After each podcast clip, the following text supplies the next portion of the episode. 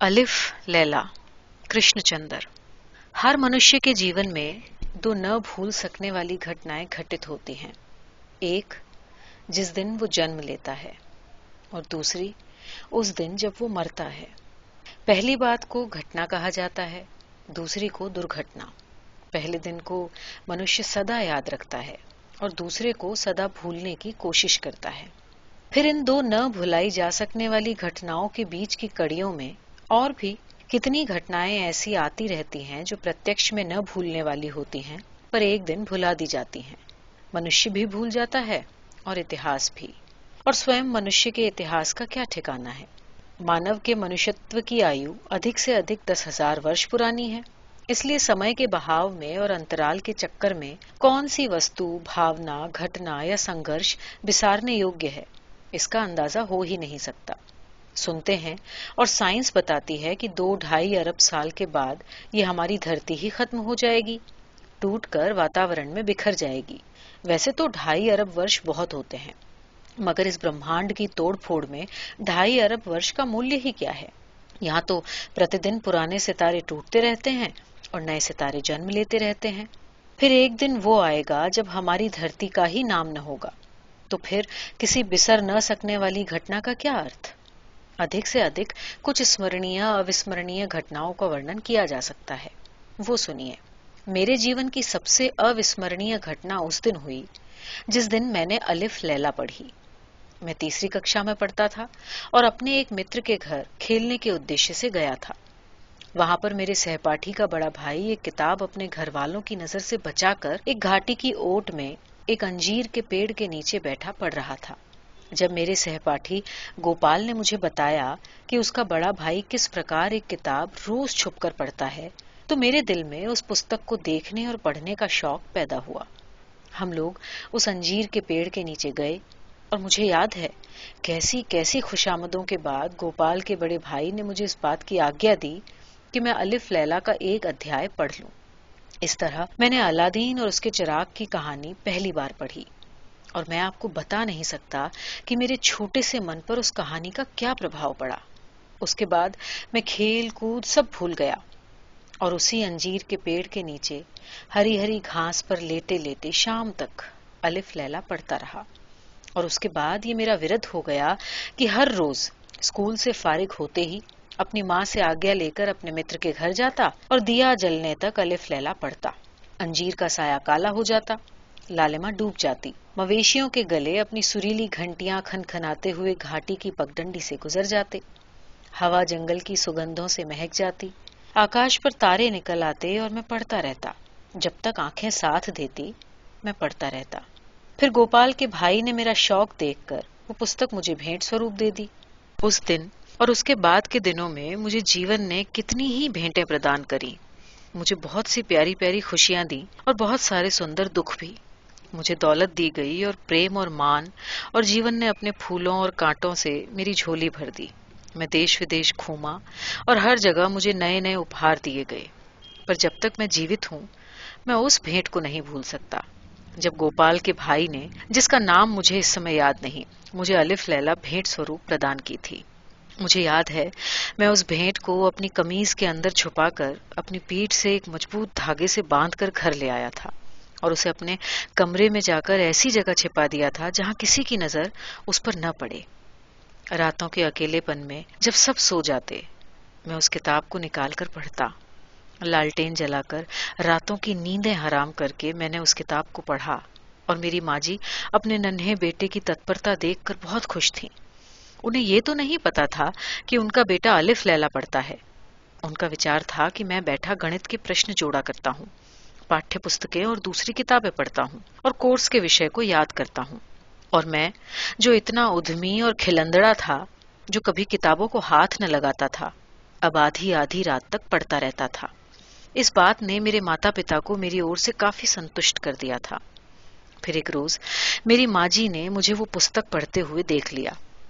رات شاید آدھی سے ادھک بیت چکی تھی اور میرے کمرے کی لالٹین ابھی تک جل رہی تھی آتشتان کی لکڑیاں جل کر انگارہ بن چکی تھیں اور کھڑکی کے باہر برف گر رہی تھی۔ شاید ماجی کو چنتا ہوئی، شاید انہوں نے سوچا ہوگا کہ ان کا بیٹا اتنی دیر سے کمرے میں پڑھائی کر رہا ہے۔ اسے سو جانا چاہیے۔ یہی سوچ کر وہ میرے کمرے میں آ گئی اور نیند سے بوجھل مندی ہوئی میری آنکھوں سے۔ میری اور دیکھ کر نیند بھرے سور میں مجھے کہنے لگی، کاکا، بہت دیر ہو گئی ہے، اب پڑھائی بند کرو اور سو جاؤ۔ تمہیں صبح اسکول بھی جانا ہے نا؟ پھر ان کی نظر اس کتاب پر پڑھی جسے میں پڑھ رہا تھا۔ کتاب اتنی بڑی تھی کہ میں اسے چھپا نہ سکا۔ مجھے یاد ہے میں نے گھبرا کر الف لیلا کو اپنے لحاف میں گھسیٹنے کی کوشش کی تھی، مگر ماں جی نے اچک کر وہ کتاب اٹھا لی، بلکہ میرے ہاتھ سے چھین لی۔ کتاب کا شیرشک دیکھتے ہی ان کے چہرے کا رنگ بدل گیا۔ آنکھوں کی نیند اڑ گئی اور غصے سے گرجتی ہوئی آواز میں وہ بولی، یہ کیا ہے؟ میرے ہونٹ کانپنے لگے، مگر میں کچھ کہہ نہیں سکا۔ الف لیلا تم الف لیلا پڑھتے ہو؟ اتنے دن سے تم یہ پڑھائی کر رہے ہو؟ ماں جی کا غصہ بڑھنے لگا۔ میں پھر کچھ نہ بول سکا۔ ماں جی غصے سے کانپتی ہوئی دوسرے کمرے میں گئیں اور میرے پتا جی کو جگا کر اپنے ساتھ لے آئیں۔ اور ایسے غصے سے بھڑک کر میرے پتا جی سے بولی، دیکھ لو، تمہارا بیٹا دن رات کیا پڑھتا رہتا ہے۔ انہوں نے تمہارا بیٹا ایسے سور میں کہا جیسے اس وقت میں ان کا بیٹا نہ تھا، کیول اپنے باپ کا بیٹا تھا۔ ماں باپ کے پیار کے جوار بھاٹے کے ساتھ بیٹے کی حیثیت بھی بدلتی رہتی ہے۔ کبھی وہ کیول اپنے باپ کا بیٹا ہوتا ہے تو کبھی اپنی ماں کا۔ ایسے پل بہت کم آتے ہیں جب وہ دونوں کا بیٹا ہوتا ہے۔ میرے پتا نے میری ماں سے وہ کتاب چھین لی اور اسے دیکھ کر میری اور بناوٹی غصے سے دیکھ کر بولے، شیطان شیطان نہیں، بدماش کہو۔ میری ماں بیچ میں گرج کر بولی، اس عمر میں یہ ایسی گندی کتابیں پڑھتا ہے؟ بڑا ہو کر کیا کرے گا؟ ہم میرے پتا نے سر ہلایا۔ ہوں کیا؟ کیا ہوں؟ میری ماں بولی، ابھی کچھ کہتے نہیں ہو اس سے۔ اتنا چھوٹا سا لڑکا اور الف لیلا پڑھ رہا ہے اور پڑھائی نہیں کرتا۔ روز اسکول سے اس کی شکایتیں آتی ہیں اور ٹیچر جو تم نے اس کے لیے رکھ رکھا ہے، وہ شکایت کرتا ہے سو الگ۔ مفت کا پیسہ لے جاتا ہے وہ۔ اور بیچارہ کرے بھی کیا؟ جب لڑکا دن رات الف لیلا پڑھے گا تو اسکول کا کام کس وقت کرے گا؟ ہم بالکل ٹھیک کہتی ہو تم۔ میرے پتا کے ہاں میں ہاں ملانے سے میری ماں اور بھی جھلا گئی۔ انہوں نے الف لیلا میرے پتا جی کے ہاتھ سے چھینی اور جلتی ہوئی انگیٹھی میں جھونک دیا۔ میں زور سے چیخا اور جلتی ہوئی انگیٹھی کی اور بھاگا۔ مگر میرا ایک ہاتھ میری ماں نے پکڑا اور دوسرا باپ نے۔ اور میرے سامنے الف لیلا جلتی رہی۔ میں پھوٹ پھوٹ کر روتا رہا۔ کیول ہٹلر نے پستکیں نہیں جلائی ہیں؟ کتابیں تو لاکھوں گھروں میں دن رات جلائی جاتی ہیں۔ کتابوں کو پادریوں نے جلایا ہے، پنڈتوں نے اور ملاؤں نے بھی۔ کتابیں ماں باپ بھی جلاتے ہیں اور حکومتیں بھی۔ کتابیں گھر کے آنگن میں اور سماج کے چوراہوں پر چلتی ہیں۔ کتابیں کوارنٹین میں رکھی جاتی ہیں اور کتابوں پر پرتیبند لگایا جاتا ہے۔ ان کا پرتیک لیکھ مٹایا جاتا ہے اور یہ سب کچھ سبھی بھاوناؤں کے ادھین کیا جاتا ہے۔ کہیں بیٹا نہ بگڑ جائے، کہیں سماج نہ بدل جائے، کہیں حکومت نہ الٹ جائے۔ اس لیے کتاب کو جلا دو۔ اور یدی ہو سکے تو اس کے ساتھ اس کے لیکھک کو بھی جلا دو۔ سو بس الف لیلا جل گئی۔ میرا الادین اور سندباد بکبارہ اور شہریار، اور وہ جن جو بوتل میں بند رہتا تھا، وہ شہزادی جو اڑن کھٹولے پر اڑتی تھی، وہ ابو الحسن جو ایک رات کا بادشاہ تھا۔ الف لیلا جل گئی۔ میرے ماتا پتا دوسرے کمرے میں چلے گئے۔ چاروں اور سناٹا تھا۔